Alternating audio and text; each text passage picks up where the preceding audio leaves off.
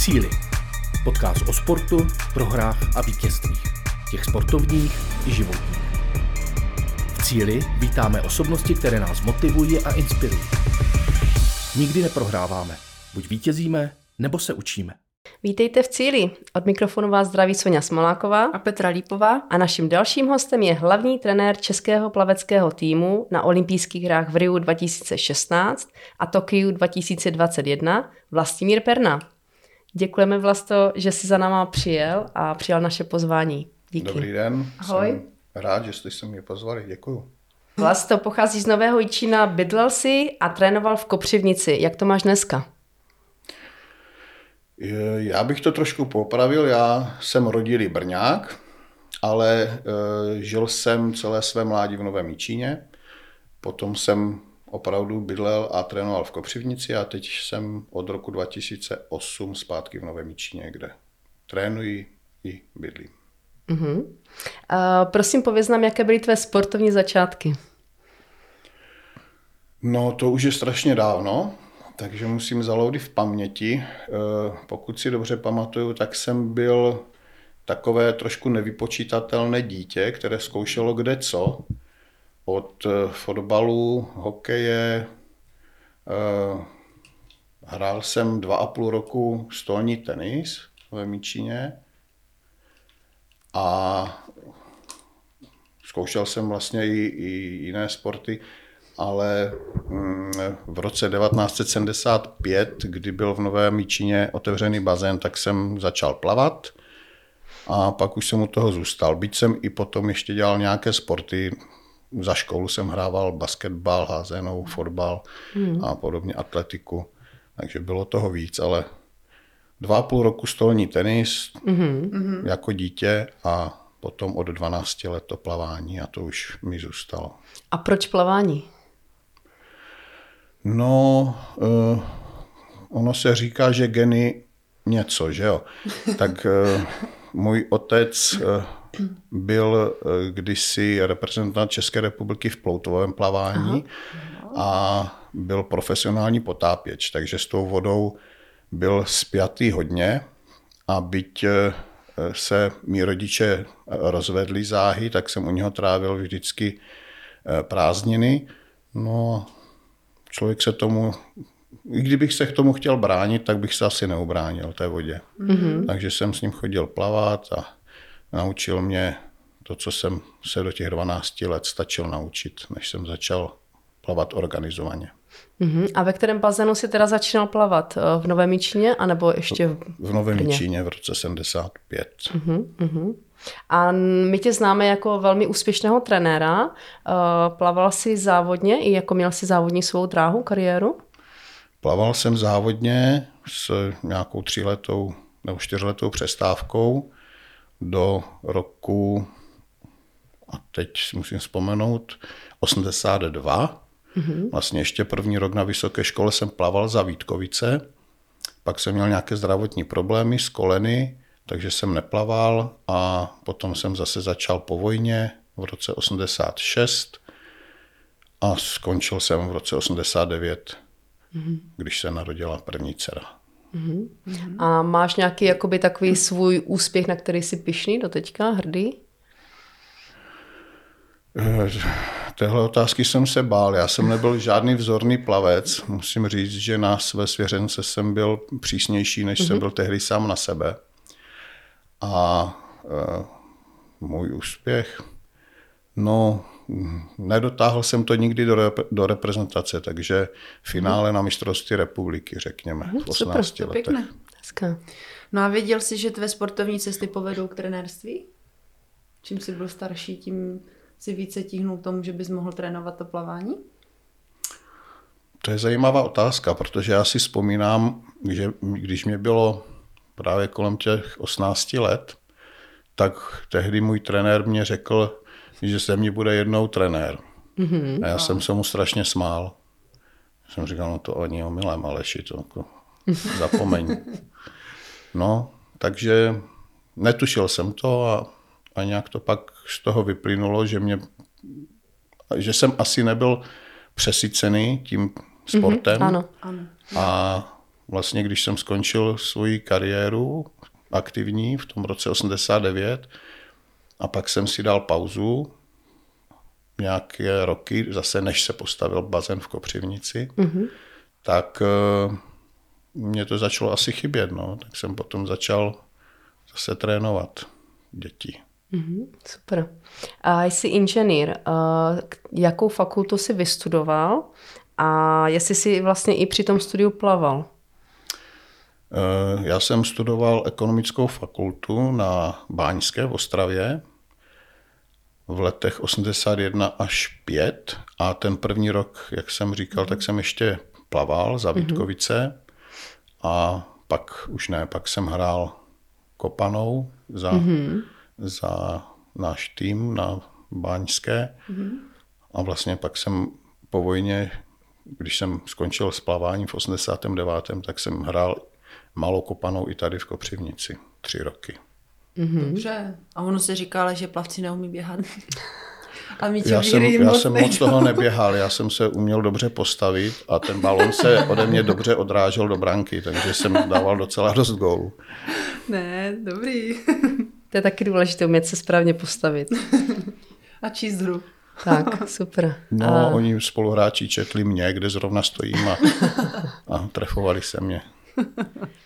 Tak, uh, potom si teda si říkal, že ti plavání s Suzem začalo asi chybět a začínal si jako trenér. Začal si trénovat v Kopřivnici nebo v Novém Míčině a s jakou věkovou kategorií?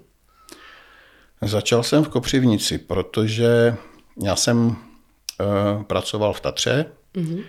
a když se uh, končila výstavba krytého bazénu, tak jsem se přihlásil do výběrového řízení na vedoucího bazénu.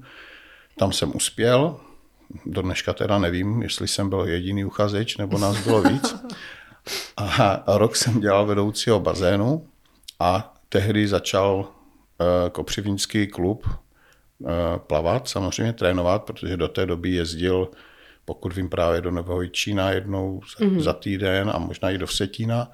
Takže místní klub měl potom už svůj bazén. A já jsem nechtěl dělat trenéra. Já, I když mě to bylo nabízeno, tak jsem vždycky Mojmirovi Axmanovi, který tehdy vedl ten klub, tak jsem mu říkal, Mojmire, já nemůžu, protože já dělám vedoucího bazénu a mně by to přišlo jako takový konflikt, když Aha. já v podstatě vás tady mám nějak eh, organizovat a řídit a, a na druhou stranu jako trenér bych zas, já po sobě jako po vedoucím bazénu chtěl toho spoustu, mm-hmm tak eh, jsem ten jeden rok ještě ne, netrénoval. No nicméně po roce mm, mě dal vedoucí nebo ředitel technických služeb nůž na krk, ať si vyberu, jestli chci dělat vedoucího bazénu nebo podnikat, protože v těch devadesátkách spousta lidí začala podnikat, i já už jsem trošku podnikal. No a tak jsem odešel z této pozice a a pak už mě nic nebránilo v tom, abych nastoupil jako trenér v Kopřivnici. A začal jsem s menšími dětmi. Tuším, že to bylo tehdy věková kategorie někde kolem těch 12-13 let. No, to si nemyslím, to jsem si jist, protože si pamatuju, že první medaili, co jsem se svojí svěřenkyní získal, tak to by bylo 14. Mm-hmm. No a e, ještě se doptám, e, co to byl za rok vlastně? Který, který rok v Kopřivnici? Tuším, teda... že to byl rok 96, pět nebo šest, když jsem začal trénovat. Uh-huh. Bezva. A Peťa potom nastoupila... Já a... jsem začala plavat, v deva, jak mi bylo deset, takže... V takže... 96. takže já jsem ještě jako vlastně neznala. No ale začali jsme tím pádem spolu, Peťo. No, ale mě za... No, asi ty jo, jako, ale... Ty jako holčička, která skočila do vody a měla tam něco tvořit a já, který chodil kolem bazénu a taky a měl, měl něco, něco tvořit. tvořit. ale vím, že jsem začala můj Míra Čermáka a potom vlastně jsem přešla v 12 k tobě. Ano. Uh-huh. A v čem je práce s mládeží jiná než s dospělými? Protože ty si potom i pracovala s dospělými, když to můžeš porovnat? No, já bych se k té, těm dětem strašně rád vrátil ještě jednou, protože to bylo strašně vděčné.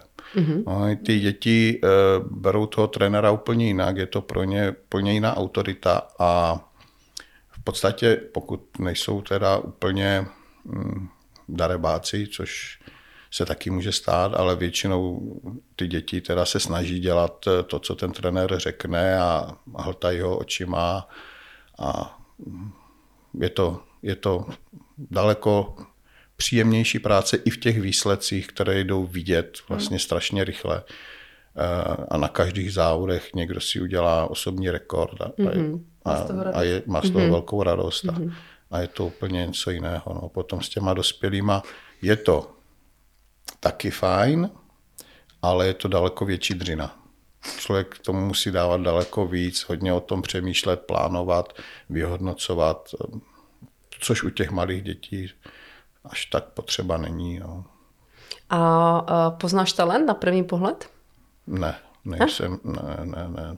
No, pokud bych poznal talent na první pohled, tak bych sám sebe navrhl na Nobelovu cenu. Uh-huh, uh-huh. A když se teda vrátíme uh, s Peťu vlastně Klosovou Lipovou si taky trénoval, začínali jste spolu. Uh, pamatuješ si jako malou? Nebo si? Pamatuju, pamatuju.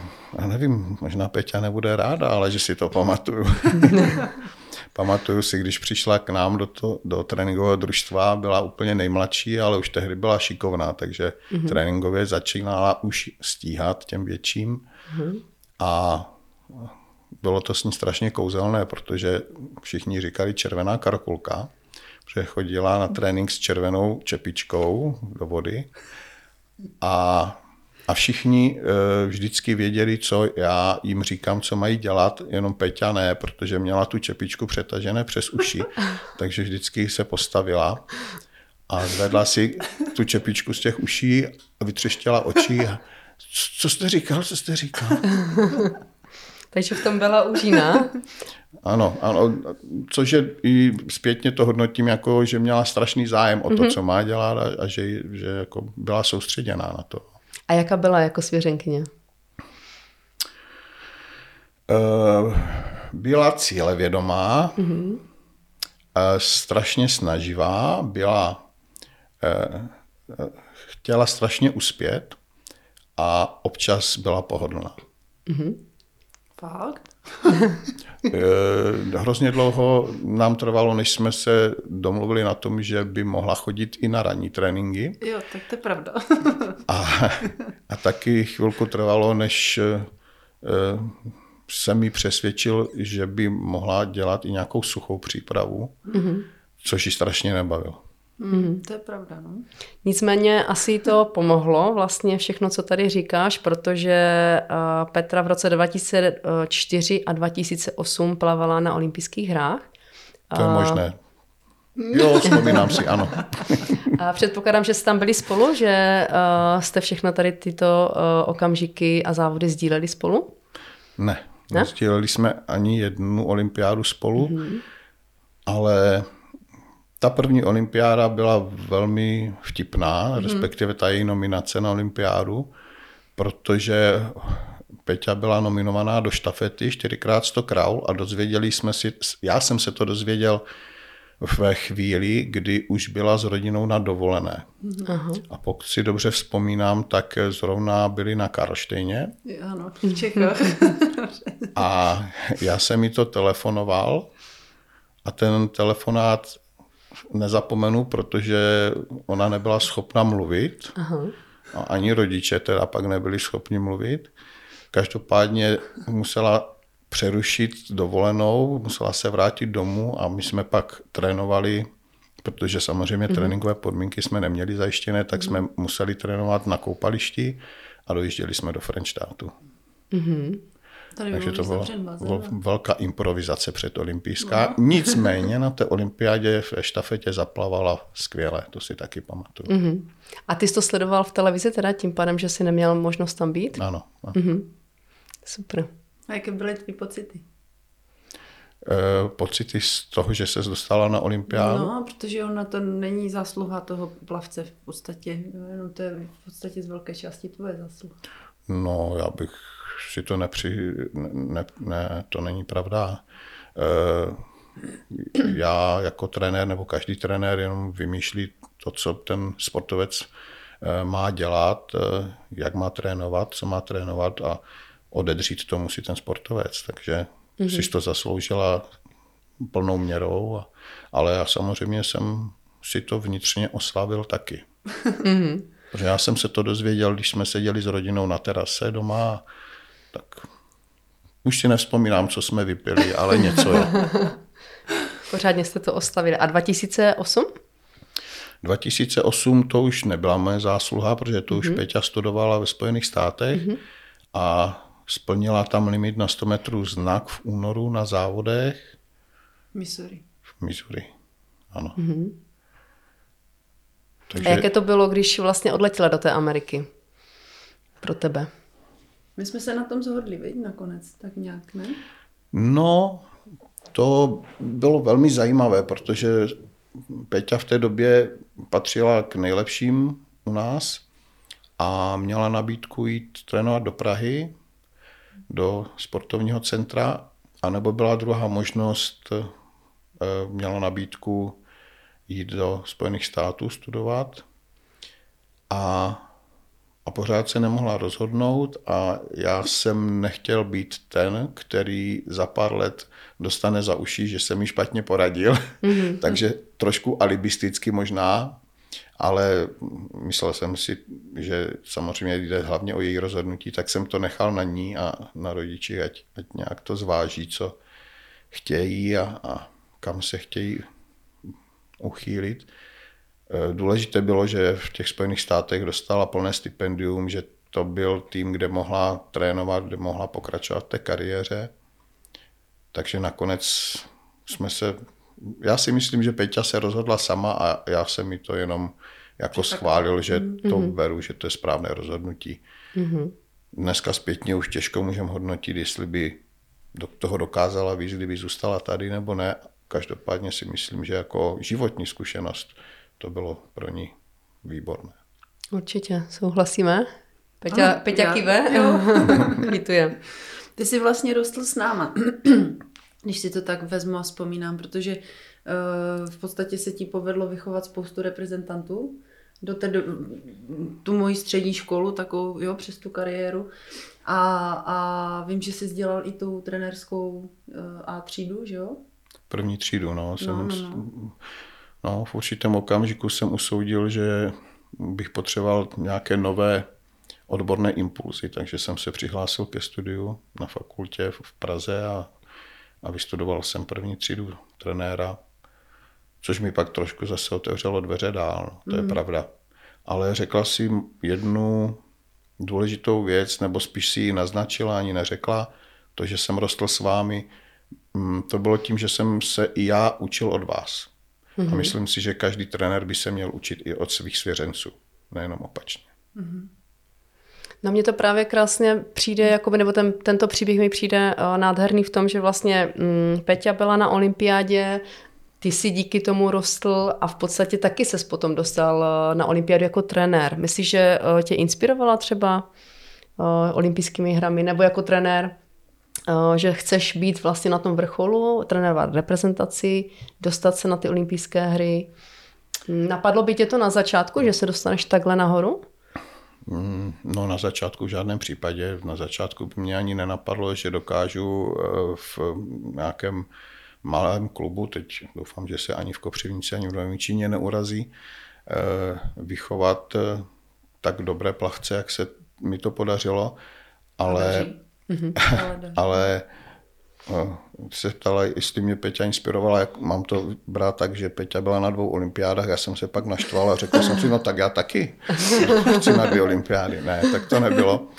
Uh, někdy se život vyvíjí souhrou nějakých náhod, okolností, takže u mě to bylo tak, že v roce 2008 jsem dostal nabídku být asistentem reprezentačního mm-hmm. trenéra a já jsem na tu nabídku kývl a vlastně tím jsem začal se trošku víc motat kolem toho vrcholového plavání. A, a pak jsem vlastně po čtyřech letech uh, uspěl ve výběrovém řízení na toho reprezentačního trenéra, kde jsem byl devět let.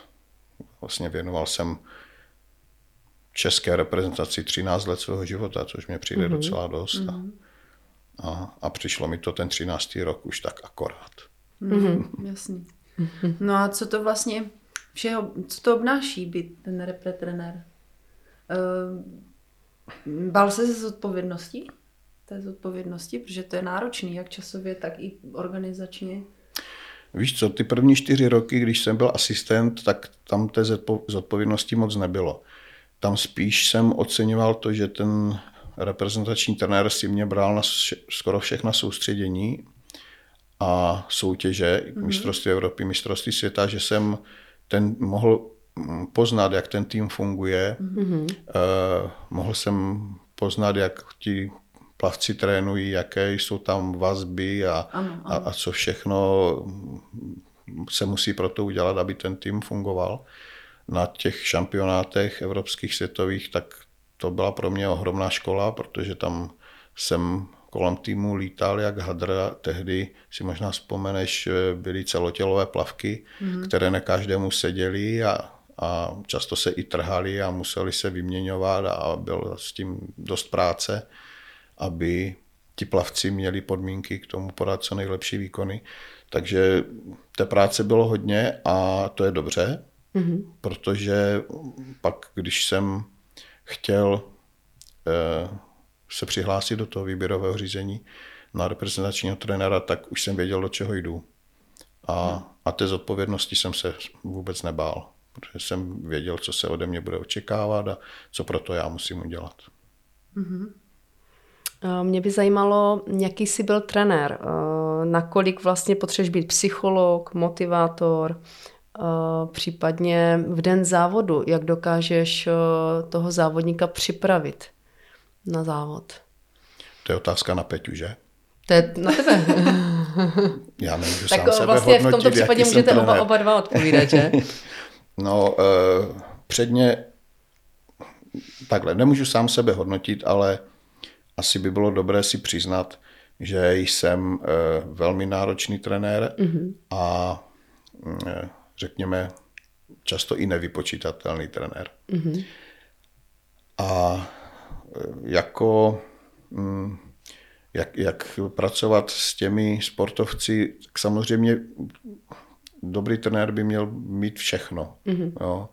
O, nejenom být e, dobrý po té odborné stránce a rozumět tomu sportu, ale být i dobrý psycholog, e, dobře ty sportovce motivovat ve správnou chvíli, a což je strašně těžké, protože každý je individualita, na každého platí něco jiného. Mm. Na někoho se nesmí zakřičet, mm. druhý naopak to vyžaduje. Ano. Eh, někoho člověk nemůže skritizovat, eh, že něco udělal špatně, může ho jenom chválit a jenom opatrně naznačovat. Mm. Někomu jinému nevadí, když mu otevřeně řekne, co udělal špatně a jak to má udělat jinak. Takže je to strašně těžké a ono se to nedá naučit, to se musí prožít a naučit se to v té praxi. Mm-hmm. A doporučil by si uh, případně spolupracovat uh, s odborníky, jako dneska vlastně máme uh, psychologa, fyzioterapeuta, maséra, vyživaře? No, asi bych byl sám proti sobě, kdybych řekl, že to nedoporučuju, protože to byla jedna z věcí, která se mě u reprezentace podařila v roce 2016 prosadit, že jsme eh, mohli eh, angažovat psychologa, mentálního kouče mm-hmm. do reprezentace, že jsme mohli angažovat kluky, kteří se začali zabývat videoanalýzou, mm. jak techniky, tak soutěžních výkonů, což se te, do té doby u reprezentace nedělo a mm-hmm. nebyla k tomu mm-hmm. vůle, nikdo na to nechtěl dát peníze. A potom Riu se to podařilo. Takže já tady tyhle ty podpůrné věci veškeré um, velice vítám, stejně jako regenerační prostředky, které je možné zajistit. Ne všechno je i finančně možné, nebo se mm-hmm. dá sebou vozit do zahraničí, ale, ale to se taky za těch 8 let nebo 9, co jsem byl u reprezentace, podařilo zlepšit. A to není zásluha moje samozřejmě, já jsem k tomu vždycky se snažil dávat jenom impuls a, a lobovat, aby se to mm-hmm. podařilo. No ale samozřejmě rozhodnutí a finance musel dát někdo jiný. A, a to, že se to začalo i využívat a že k tomu byl i pozitivní vztah plavců a zejména jejich trenérů, mm-hmm. tak to už je zásluha jejich samotných, protože to taky uh, není samozřejmé, mám zkušenost, když jsme začínali s videoanalýzou, že takoví ti už starší trenéři, kteří byli zaběhli ve svých kolejích, tak si přece nenechají od mladých kluků říkat, mm. co dělají špatně a co by měli dělat líp. Ale časem se to zlepšilo, tady to vnímání. Mm-hmm.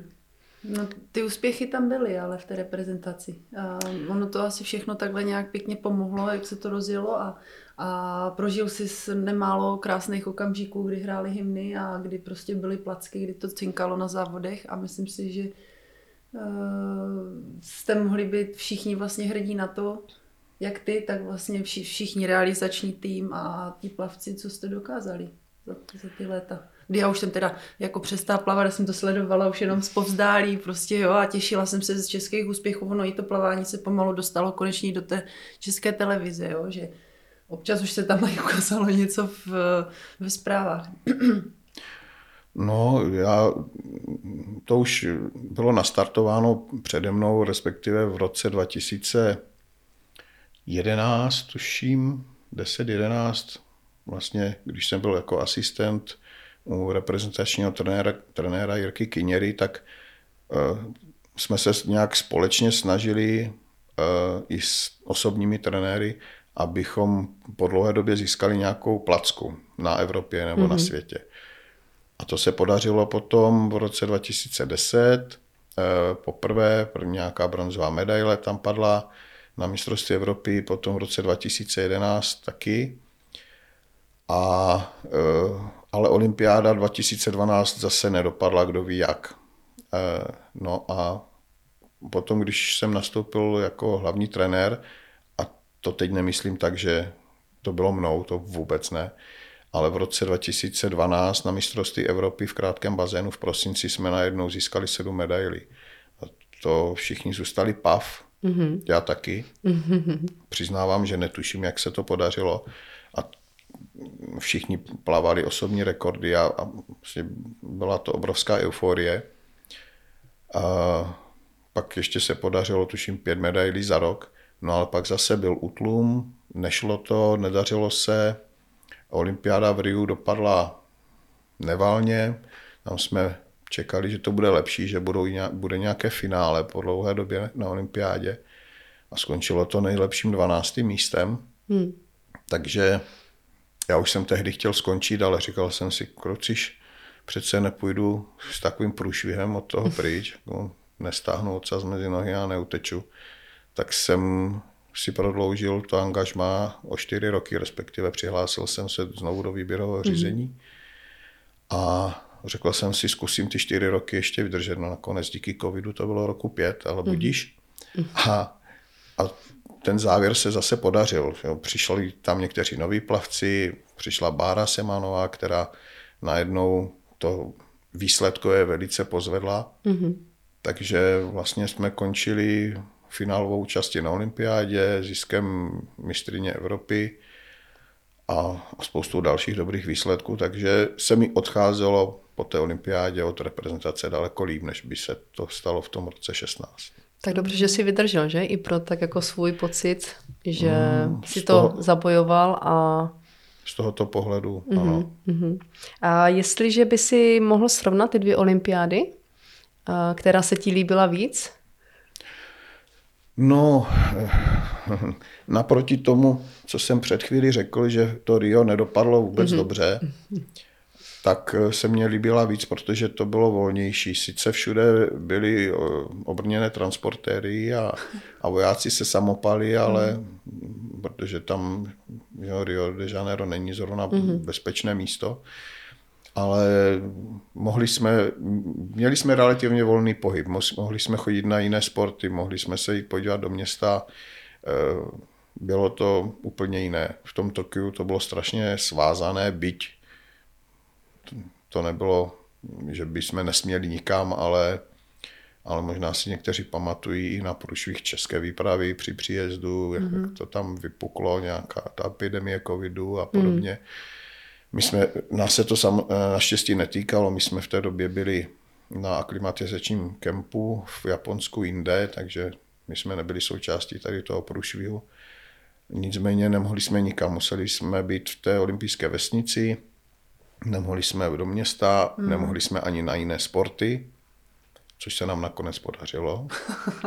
Vždycky si najdeme Poslední, nebo předposlední den před odletem se nám podařilo se jít podívat na tenis, takže mm-hmm. jsem osobně, osobně jsem viděl eh, průšvih Djokoviče, když vypadnul mm-hmm. a myslím, že tehdy eh, měla hrát finále Vondroušova a, a to už jsme nestihli, už jsme museli odjet. Mm-hmm. No, z, z kurtu, ale, ale viděli jsme aspoň něco. Což v tom Riu, tam jsme toho tenisu viděli spoustu, viděli jsme dráhové cyklisty, bylo to tam daleko lepší. Mm-hmm. Zmínil jsi už, že Tokio 2021 bylo po covidu a vlastně ta olympiáda se odkládala o rok. Jaké to bylo pro tebe jako trenéra, případně i pro ty sportovce? V podstatě ta vydržet, počkat ten rok, nevědělo se vlastně, jak to bude. No, byl to takový problém udržet motivaci u těch sportovců. Eh, byl problém, když začnu klubovou úrovni, tak tam mm-hmm. to byl problém vlastně udržet u těch dětí zájem, aby vůbec sportovali, aby něco dělali. Eh, samozřejmě i u mě, možná u většiny trenérů, byl problém nějak se s tím srovnat vnitřně a, a najít nějakou cestu i svoji, jak dál pokračovat mm. v tom a, a nepodlehnout zmaru, který možná jsme tehdy mhm. cítili. Mm-hmm.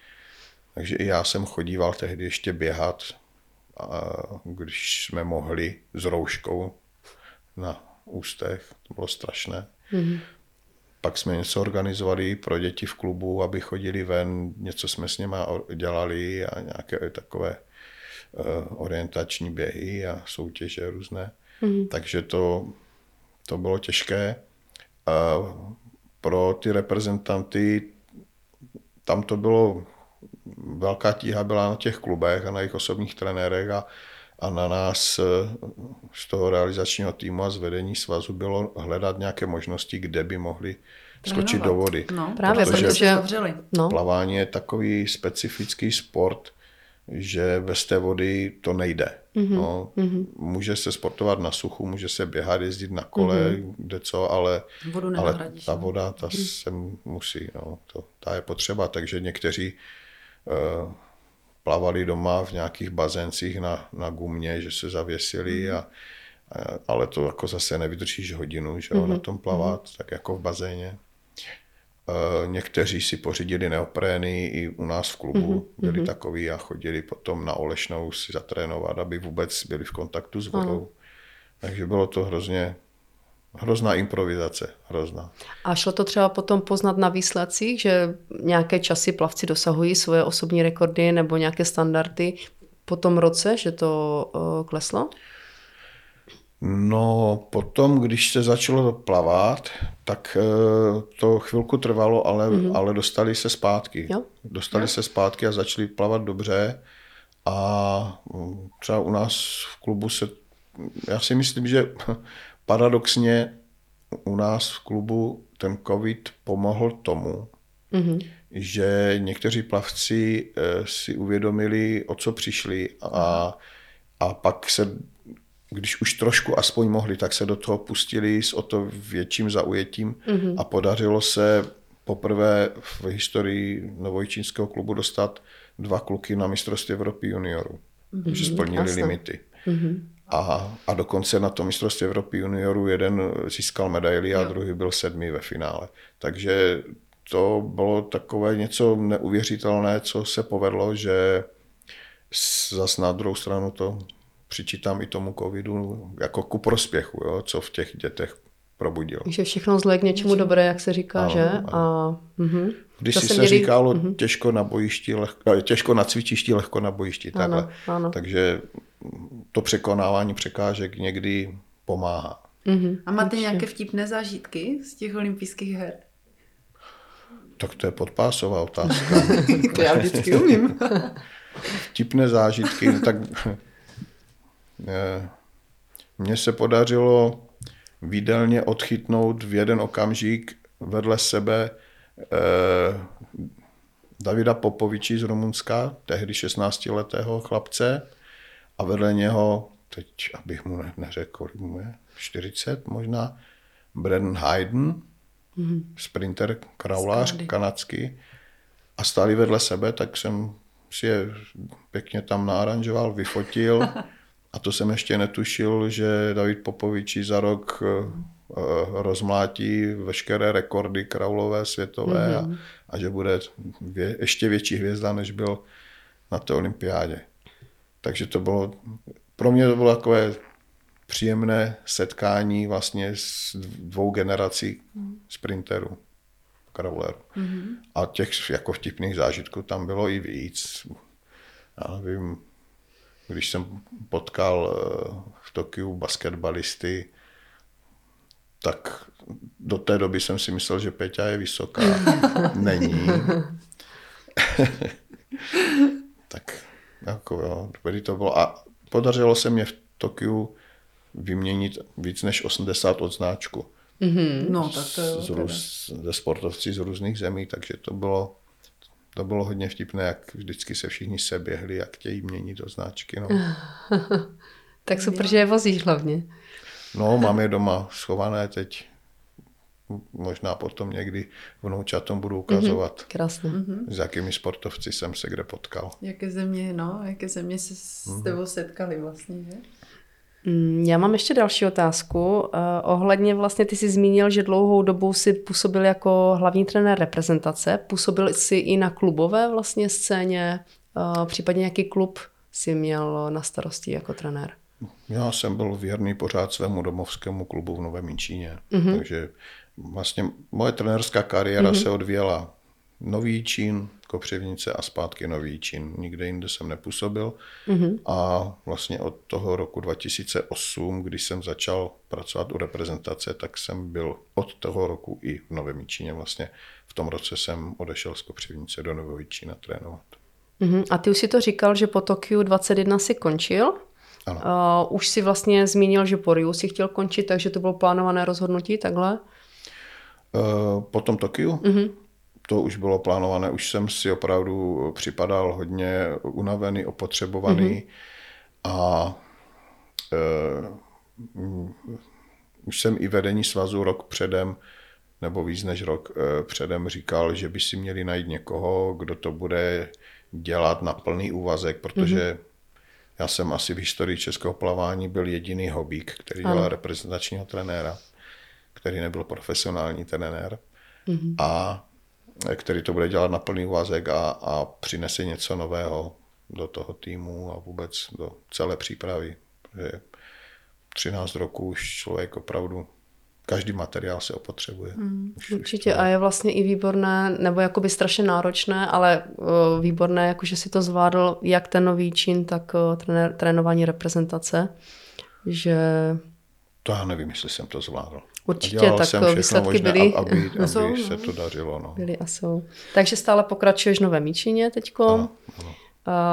Dýchá se ti a žije se ti lépe, že už máš jenom tu klubovou práci určitě na starosti?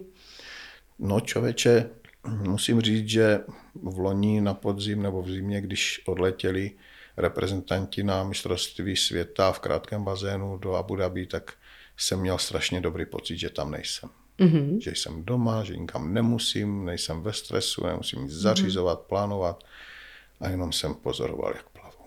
A myslíš třeba, že se i přemýšlí o tom, že by prostě se vzal někdo ze zahraničí jako repretrenér? Bavili jste se o tom na svazu? Že by to, jestli by to bylo mm. možné? Nevím. Nevím o tom, co se plánuje. Já jsem z toho kolotoče trošku vypadl mm-hmm. z těch informací před několika lety se zkoušel zahraniční trenér eh, v, ve sportovním centru v Praze, který tam dva roky trénoval, nedopadlo to úplně dobře, ale to nemusí být tím, že to byl zahraniční trenér, to může být spousta okolností, eh, že to nemusel být ten správný člověk, nebo byla výš, jiná očekávání, než on eh, nabízel potom reálně. A v podstatě my jsme spolu spolupracovali, protože já jsem v té době vedl reprezentaci a, a on, centrum, on no? jsem s námi jezdil všude, takže... To byl ten Ital, ne? Ano, Paolo Bossini mm. z Itálie. hrozně fajn chlap, musím říct, a hrozně dobře se s ním povídal o plavání, mimo jiné teda, když ještě aktivně plaval, tak držel jeden den olympijský rekord na 200 prsa. Mm-hmm. No a takže nevím, nevím, jaký, jaké jsou plány svazu a jak to chtějí dělat dál. Teď do Paříže vím, protože byl jmenován koordinátor reprezentace, který to řeší, a, ale nejezdí s, s týmem nikam. A jak to bude po Paříži, nevím. To, to nechávám těm moudrým nahoře, aby to rozhodli. No a když jsme se ještě bavili o tom trénování, tak by mě zajímalo, kdo je těžší pro tebe trénovat, jestli kluci, kluky nebo holky jsou. Kluci nebo holky jsou takový jako... Kdo je větší oříšek? Eh, když jsem byl v Kopřivnici, tak si asi Peťo vzpomene, že jsme měli skvělý dívčí tým. Mm-hmm. Dokonce až tak skvělý, že jste byli bronzové na mistrovství republiky družstev, mm-hmm. což eh, mezi těmi velkými týmy, které to mají daleko no. víc členů a lepší podmínky, byl malý zázrak. Takže tehdy jsem si myslel, že byť jsme měli samozřejmě i dobré kluky některé a i v juniorské reprezentaci, tak ale tehdy jsem si nemyslel, že někdy dokážu trénovat kluky a teď v Nové Míčině je to naopak. Zase s klukama jsme byli třetí na mistrovství republiky družstev, mm-hmm. takže... Se ti to tak pěkně, pěkně zapadá, ty puclíky v té no, kariéře. No, je to tak, no. A nevím, nevím, co je, možná pro každého je to jinak, pro každého trenéra. Někdo mm-hmm. raději trénuje s děvčaty, mm-hmm. protože té dívčí duši rozumí, někdo zase s klukama, protože je to taková přímější komunikace. Mm-hmm. Nevím. Holky jsou svědomitější v tréninku? Dalo by se to tak říct? Děvčata, já se omlouvám, tady sedíte se mnou, jste v přesíle, ale já musím říct, že si to nemyslím. Já? To byl jenom tak jako můj, můj, můj soukromý dotaz. Zažil, zažil tak jsem svědomité chlapce i děvčata, Taky, takže stejně tak nesvědomité chlapce Je to individuální, že? Ano. Dalo by se říct, jako všechno. Ano. Bezva, tak uh, my půjdeme na sprint. Mám tady pár otázek a poprosím, aby si odpovídal uh, v podstatě tou první variantou, co tě napadne. Pokusím se. Tak, jdeme na to? Jdeme. Talent nebo píle? Píle. Minulost nebo budoucnost? Budoucnost. Káva nebo čaj? Čaj. Trénink či závod? Mm, závod. Dlouho traťář či sprinter? Sprinter, když tady sedí Peťa. Hlava nebo fyzička? Hlava. Reprezentace nebo klub? Teď už klub. Výhra nebo prohra? Prohra. Ploutve nebo packy? Ploutve, tata byl ploutvař. Uh, hory nebo moře? Moře. Moje nebo naše? Naše. Uh, 100 nebo 200? 100. Medaile nebo zkušenost? Zkušenost. Kamarád nebo profesionál? Kamarád. Město nebo vesnice? Město. Ovoce nebo zelenina? Ovoce. Masožravec nebo vegetarián? Masožravec. Král nebo znak? Král, já jsem znak nikdy neuměl. A individuální nebo týmový? Týmový. Super, děkuju. děkuju. Toto šlo rychle. Dnes to byl český se. rekord. tak, uh, jsme v druhé polovině a mě by zajímalo ještě v podstatě celý život si zasvítil plavání. Uh, vybral jsi tuto cestu, uh, zpětně nelituješ tady uh, tohoto výběru, toho, co jsi zažil v plavání se sportem? Hmm. To je krutá otázka, na kterou se špatně hledá odpověď, protože člověk si uchovává v paměti většinou to příjemné, co mm-hmm. zažil mm-hmm. a zapomíná to, co ho trápilo. A já někdy mám pocit, nebo někdy si říkám do háje, že já jsem se nedal na jiný sport, mm-hmm. který by byl víc vidět, by byl, který by lidi víc vnímali, víc se na něj dívali, protože to plavání je hrozně tvrdé a, a ti plavci a trenéři nedostávají zpátky od těch fanoušků to, co by si zasloužili. Takže na druhou stranu právě ta tvrdost toho plaveckého sportu člověka formuje úplně jinak než třeba jiné sporty. A teď teda nechci být vůči ním nějak na ně škaredy na ty jiné sporty. Ale někdy, někdy bych se, si, si říkám, že bych radši dělal nějaký kolektivní sport, mm-hmm. tak jak jsem kdysi hrával třeba tu malou kopanou, která mm-hmm. mě mhm. bavila a bylo to něco úplně jiného než plavání. Nevím. Nevím, jestli bych to něco změnil. Možná někdy ano a někdy jsem rád za to, co, co jsem prožil a, a čemu jsem se věnoval. Nevím, je to takové, tak ty si dělal karate, taky mm-hmm. víš, že, mm-hmm. Že tam ti diváci zase u nás nejsou, nebo ta veřejnost fanouškovská není až taková, což u toho plavání je podobné.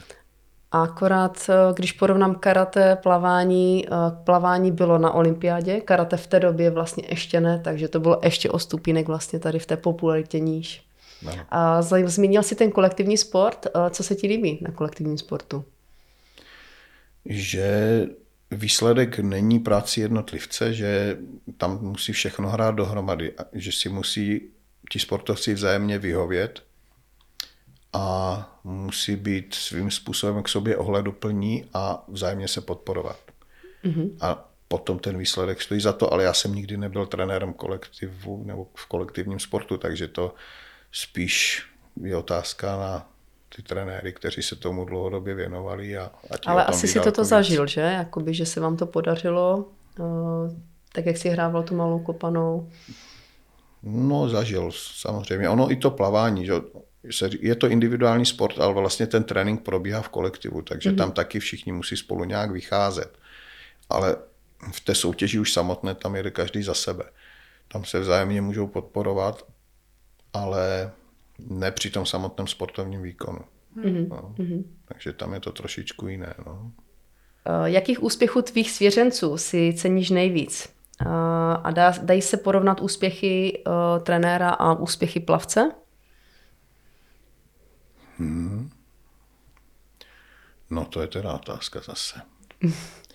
tak nejvíc uh, asi se neočekává jiná odpověď, než to, že Peťa byla dvakrát na olympiádě, protože to už by se mnou přestala mluvit, kdybych to nezmínil jako největší úspěch, kterého si nejvíc cením.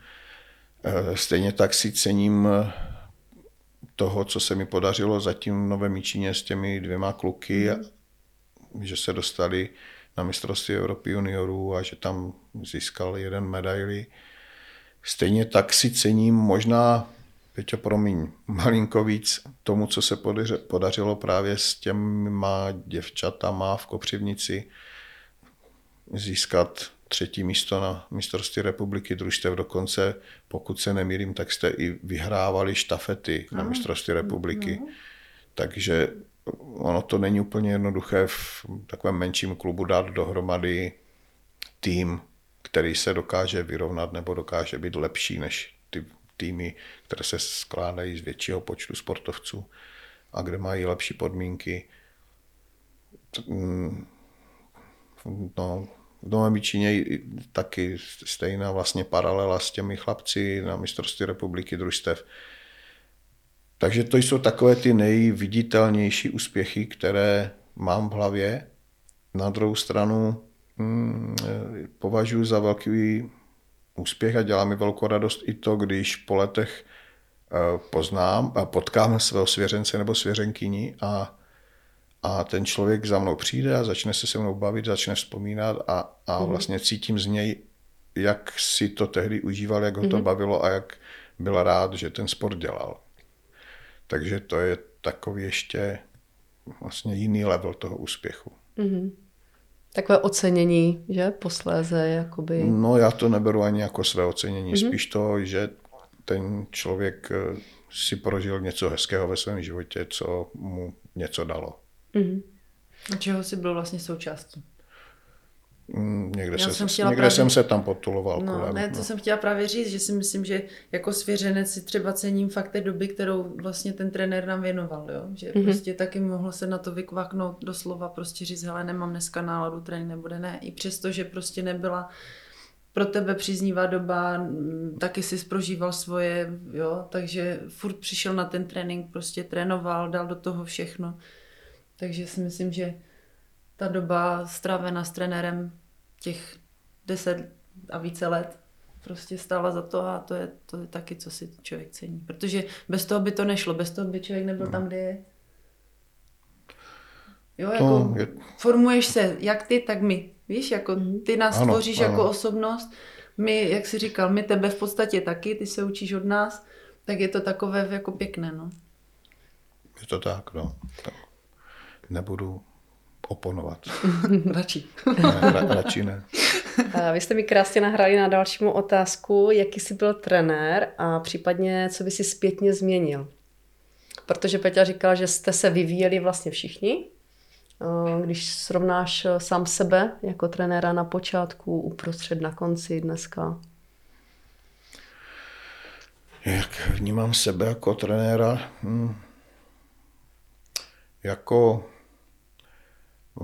asi z velké části docela autoritativního, který něco nalajnoval a tak to muselo být a když to tak nebylo, tak jsem se to snažil vrátit do těch kolejí, kde jsem chtěl, aby to bylo. Mhm. A na druhou stranu hm, jsem se nějak nesnažil moc, aspoň doufám, zasahovat do osobního života svěřenců, aby nemohli prožívat i něco jiného. A nesnažil jsem se hm, z nich páčit nějaké informace, které mě jako trenérovi nepřísluší vědět třeba. A já nevím. To je hrozně těžké na to odpovědět. Mhm. Eh, A co bych změnil? Asi to bych z toho změnil spoustu. Mm, Člověk eh, s tím, jak nabírá zkušeností, stárne a prožívá si různé situace, tak eh, zjišťuje, jaké chyby kdy udělal a, a co by udělal tehdy jinak. A i v případě Peti vím, že eh, kdybych věděl to, co vím teď, mm-hmm tak mohla být na třech olympiádách a mohla z nich přivést i medaile. Hmm. ne, to teď trošku odlehčuju, ale prostě to tak je. No, pokud si to trenér mm, přizná, tak já si myslím, že to je dobře. No, že, Sebereflexe je důležitá. že v minulosti to mohlo být trošku jinak. Že- Ale na to, jak to bylo, já si myslím zase, že jedeš s těma podmínkama, který máš. Jo, teď prostě všechno se vyvíjí Mhm. a je- jako, nevím, tehdy psycholog v roce 2.5 nebo 2.4, 2.3, Hmm. jako nebylo ani, to se ani nepředstavil, že někdo může takhle zasahovat jo, do tréninku Mhm. nebo k tobě do života. A když, by, když už vím, že ten rok 2012 už byl takový, že už jsem byla nalomena, že ta spolupráce byla důležitá, no akorát už prostě to nešlo. Mhm. Víš? No, Že tam už si uvědomíš zase, si starší, máš už zase zkušenosti, jako i ten plavec, víš? Jinak, už máš i Mhm. jinak ty hodnoty nastavené životní. jasně, jasně. Taky si něco sp- prožiješ, že? Vlastně byla A- spousta různých okolností. V tu danou chvíli se dělo spousta věcí, Mhm. mm-hmm. které si třeba ty tehdy musela nějak zpracovávat a řešit a, a to plavání už nebylo to number one v té chvíli. Mm. Takže změny by byly, Mhm. ale prostě nelituju toho, víš? Všechno má svůj důvod se stát a, Mm. a teď jsme tam, kde jsme, ty jsi prožil krásný období v repre a já jsem ti držela palce. Škoda, že jsem akorát nebyla jako součástí, no to jako člověka mrzí, že... že No že... člověče, vidíš to, jsi narazila na, hezky. jsi narazila na zajímavou souvislost. Já si myslím, že to je dobře, že jsi nebyla možná součástí. jo, no. protože mm, v té reprezentaci eh, předtím vždycky ten reprezentační trenér měl nějakého svého svěřence nebo více svěřenců.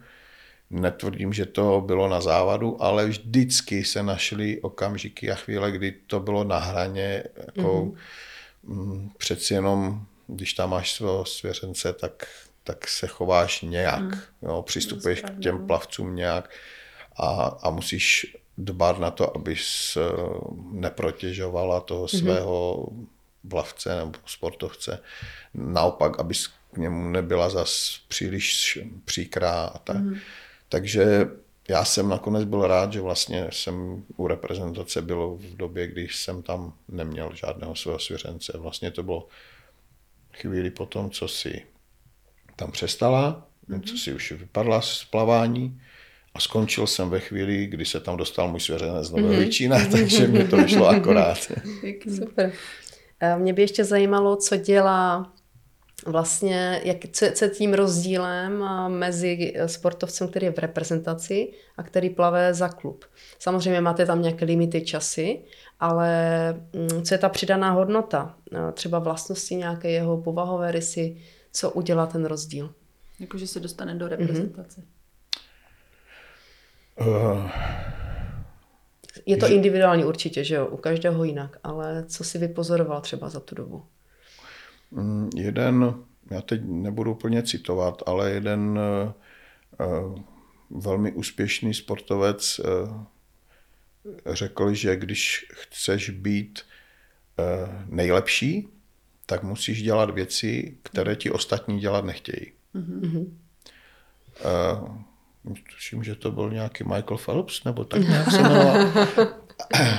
A uh, ono to tak je trošku podobně i ten rozdíl mezi reprezentanty a klubovými plavci. Mm-hmm.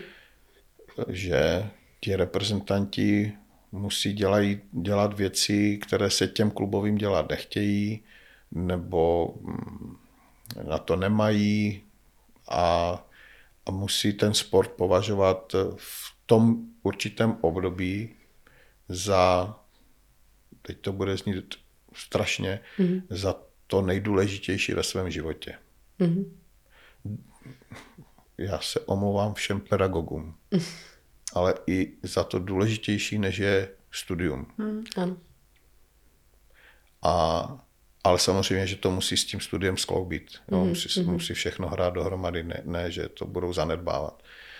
Ale musí opravdu tomu dát všechno, co v tu danou chvíli jsou schopni dát. Mm.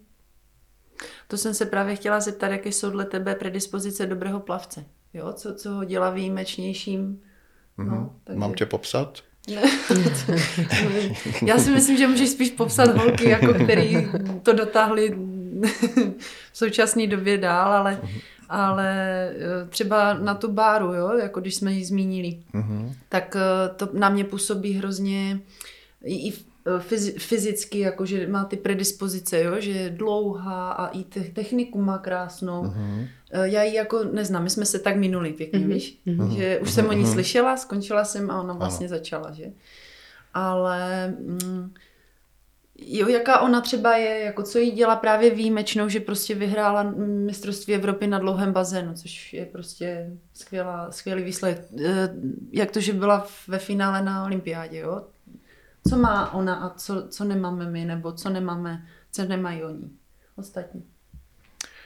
Uh, nevím, jestli Bára je ten nejlepší případ, ale, ale jelikož je v současné době naši nejlepší plavkyni, tak budíš. Eh, ona různorodě sportovala s mhm. rodiči už od malinka. Mhm. Dělala všechno možné, jezdila na lyžích, eh, na kole, běhala. Eh, ona má neuvěřitelný všeobecný základ sportovní, pohybový. A pak na to vlastně navazalo to plavání, kde se i díky tomu, že má genetický lehké předpoklady mm-hmm. po rodičích k plavání, tak vlastně se naučila to technicky zvládnout téměř bezchybně. Mm-hmm. A plave technicky tak hezky, že to je skoro učebnicové. A k tomu pak přidala vlastně tu svoji vnitřní motivaci, to, že chce být dobrá, že eh, jí to baví ten sport a chce něco dokázat a, a k tomu, to k tomu pak přidala navíc uh, tu vlastně svoji vnitřní disciplínu mm-hmm. a, a, a tréninkovou morálku a, a teda a teda a teda. A měla štěstí samozřejmě i na dobré trenérské vedení a na dobrý klub a to potom vytvoří toho... To se sečetlo. To, to mm-hmm. se mhm. sečetlo mm-hmm. toho výborného sportovce nebo sportovky. No mě hrozně totiž jako divo, jak ona je schopna co závod, tak to osoba. Ona prostě ty časy po, po každé posune dolů, jo. Že mm-hmm. teď měla chudák výpadek, zdravotní nějaké problémy, ale prostě jo, do té doby fakt jela jako stroj, což jako mm. je obdivuhodné opravdu. No, teď už zase zaplavala nějaké české rekordy no, vlastně i potom, znova. po tom tréninkovém výpadku zdravotním, tak se dostala zpátky do docela dobré formy. Mm. Tak to je skvělé. Slyšet, že máme takového plavce nadaného tady eh, v naší republice. Eh, věříme, že třeba i v tom eh, Novém Míčíně pod tvým vedením, zmínil jsi, že tam máš kluky, uvidíme třeba i nějaká holka přibude, i u nás Kopřivnici. A mě by zajímalo, co by si třeba vzkázal našim trenérům, potažmo i rodičům. Zmínil si u Váry důležitá je všestranost. Doporučil bys toto jakoby pro ty rodiče, ať začnou s nějakým sportem pro radost, třeba více druhů sportu, po případě v kolika letech třeba vybrat si jeden sport, specializovat? No, tak rozhodně si myslím, že nejenom pro sportovní vývoj, potom nějaký specializovaný, ale vůbec pro to dítě a pro jeho zdravý vývoj je důležité, aby mělo všestranný pohybový základ, aby, aby dělalo, co ho bude bavit, cokoliv. Mm-hmm. Fakt v tom mladém věku a dělá co, cokoliv. Uh, no a pokud ho pak začne něco bavit, ono většinou to asi bývá tak, nevím, jak to bylo děvčata u vás, to mi můžete vyvrátit nebo potvrdit, že člověk začne dělat nějaký konkrétní sport proto, protože tam má své kamarády, mm-hmm. má tam dobrou partu, za kterou rád chodí. Případně kvůli rodičům, kteří ten sport taky dělali a chodí tam, jo, a, a, mm-hmm. tak vlastně se motají kolem toho sportu pořád. E, že v tom, v těch, já nevím, 8-9 letech si děti, dítě ještě není schopno mm-hmm. cíleně vybrat, jo, já budu jednou výborná volejbalistka. Mm-hmm. No, že mm-hmm. Asi ten začátek je daný něčím jiným. A takže e, ta všestranost je určitě strašně důležitá. No a potom, eh, když už to dítě roste, tak postupně to zužovat na to, co ho baví nejvíc a současně, pokud je v tom úspěšné a dělá to dobře a roste výkonnostně, tak ho v tom podporovat maximálně, jak to jenom jde. Mm. Zejména teda v rodině, ale pochopitelně i ten trenér. Eh, já si pamatuju, když k nám přišel vlastně stejně starý chlapec, jako je Peťa, nějaký Julek Botoš, který plaval a současně hrál hokej a dokonce, já už nevím v kolika letech, možná ve 12, ve 13, ještě pořád to takhle dělil. Mm-hmm. A pak se začal věnovat jenom plavání, protože jsem se šel podívat jednou na zápas, myslím, hokejový a viděl jsem, že ho trenér moc nestaví, že víc sedí na střídačce, tak jsem mu se snažil a jeho rodičům vysvětlit, že ho to přestane asi brzo bavit, tak ať se víc věnuje plavání a, a byl, byl to velmi talentovaný plavec. Musím říct, v té době už jsem po, já mhm. poznal, byť jsem eh, vám tady odpovídal, že v tom dětském věku nejsem schopen poznat, jestli bude někdo talent nebo ne, tak v jeho případě, protože už byl větší, tak jsem poznal, že ten talent má, plaval technicky hrozně hezky mm-hmm. A něco taky dokázal, byť si myslím, že mohl dokázat víc, ale to už je zase jiná pohádka, mm-hmm. že s tím praštil docela brzo na kluka, takže tak, no. Mm-hmm. Je tady nějaké poselství, co by si chtěl vzkázat trenérům, kteří pracují s mládeží? Jak je trénovat, jak je vychovávat, jak je vést? Hm. A nemusí to být jenom v plavání, může to být obecně všem? Já nevím, jestli jsem ten pravý, který by Určitě. měl takové poselství někomu dávat. To si na to moc netroufám, ale když už musím, tak mm, eh, snažte se v těch dětech probudit jejich vlastní zájem, aby to, co dělají, dělali rádi a v podstatě sami a vás k tomu ani moc nepotřebovali. Mm-hmm. To je stručné, mm. ale opravdu Vystižné. Mm-hmm. Důležitá je radost pohybu, určitě mm. sportovat pro radost. Ano. Krásné. Já mám teda před sebou poslední otázku. Peťa Kive, že... Já mám teď ještě jednu. Jak dlouho ještě chceš trenéra dělat? Puh, dneska je sobota, tak eh, to se dá těžko předpovídat. Nevím, nevím. Já popravdě už se tak pomalu chystám do trenérského důchodu a, a jak jsem možná už taky řekl na začátku našeho rozhovoru, že bych se rád zase jednou podívali k těm menším dětem, mm-hmm. kde ta i práce pro trenéra je taková zábavnější a taková příjemnější možná. A nevím, nevím, může to být půl roku, může to být pět let, nevím, ale, ale eh, když si jsem si dal takový závazek, že nechci zavazet. Nevím, jestli to dokážu detekovat a poznat, ale v okamžiku, kdybych měl sám pocit, nebo mi bylo dáváno najevo, že už nejsem přínosem, tak se rád stáhnu a, a najdu si něco jiného, co, co mě bude bavit. Vnoučata. Ne, vnoučata, golf, ten hrát hraju. Jo, jo. Tak, mám poslední otázku, mohu položit? Mm, zkusme. Zkusme. Ptám se každého hosta a zajímá mě tvůj názor, jaký druh talentu je podle tebe potřeba, aby se sportovec dostal na vrchol? Jaký druh talentu? Hmm, co je všechno potřeba? No úplně všechno. Mm-hmm. Uh, musí mít, musí ten člověk být zdravý. Musí to, co dělá, dělat s láskou, musí mít ambice to dotáhnout na tu olympiádu, musí mít zázemí doma, musí mít zázemí ve škole. A musí mít velkou kliku. E, právě na to, aby dělal sport, který dělat může, protože hm, nevím o tom, jestli nějaký Libiec je schopen se dostat na zimní olympiádu. Mm. Jo, takže musí, musí ten člověk žít tam, kde ten sport se provozuje na nějaké úrovni, takhle abych to řekl. Mm. No a musí mít štěstí na trenéry, kteří ho k tomu dovedou.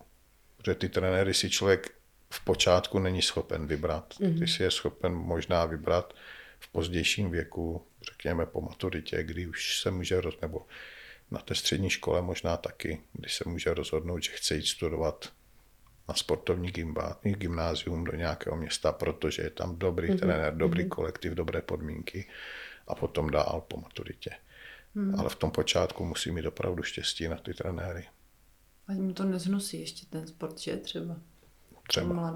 Ať, je, ať ho to naučí správně a mm ať ho ani neakceleruje zbytečně. Právě, to je to, no. No. No my jsme ti to všechno tady odkyvali s Peťou. to jsem rád, děkuju. Děkujeme vlastně, že jsi za náma přišel, přijel, uh, že jsi povykládal svůj příběh, uh, svoji cestu na svůj vrchol a přejeme ti spoustu radosti ve sportu a hodně zdraví, pevné zdraví. Děkuji moc, bylo mi ctí a potěšením a těším se na další zajímavé hosty, které si poslechnu. Děkujeme. Děkujeme. A já ti ještě gratuluju za úspěšnou kariéru. Děkuju. Nápodobně. Děkuju. Cíly. Podcast o sportu, prohrách a vítězstvích. Těch sportovních i životních.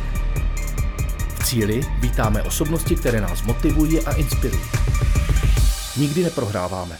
Buď vítězíme, nebo se učíme.